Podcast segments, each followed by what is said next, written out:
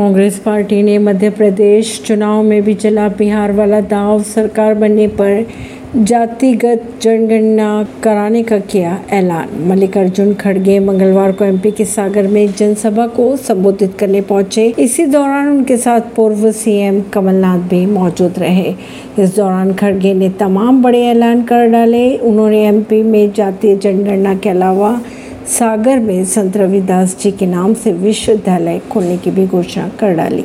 इससे पहले बिहार में नीतीश के नेतृत्व वाली महागठबंधन सरकार जाति जनगणना करा रही है। मध्य प्रदेश में इस साल के अंत में विधानसभा चुनाव होने वाले हैं। कांग्रेस पूरी दमखम से बीजेपी को सत्ता से बाहर का रास्ता दिखाने की कोशिशों में जुट गई है। इसी क्रम में मल्लिकार्जुन खड़गे मंगलवार को एमपी के सागर में जनसभा करने पहुँचे। इस दौरान उनके साथ पूर्व सीएम कमलनाथ भी मौजूद रहे। अगर आपको हमारी खबरें पसंद आ रही तो हमारे चैनल को लाइक, शेयर और सब्सक्राइब करना ना भूले।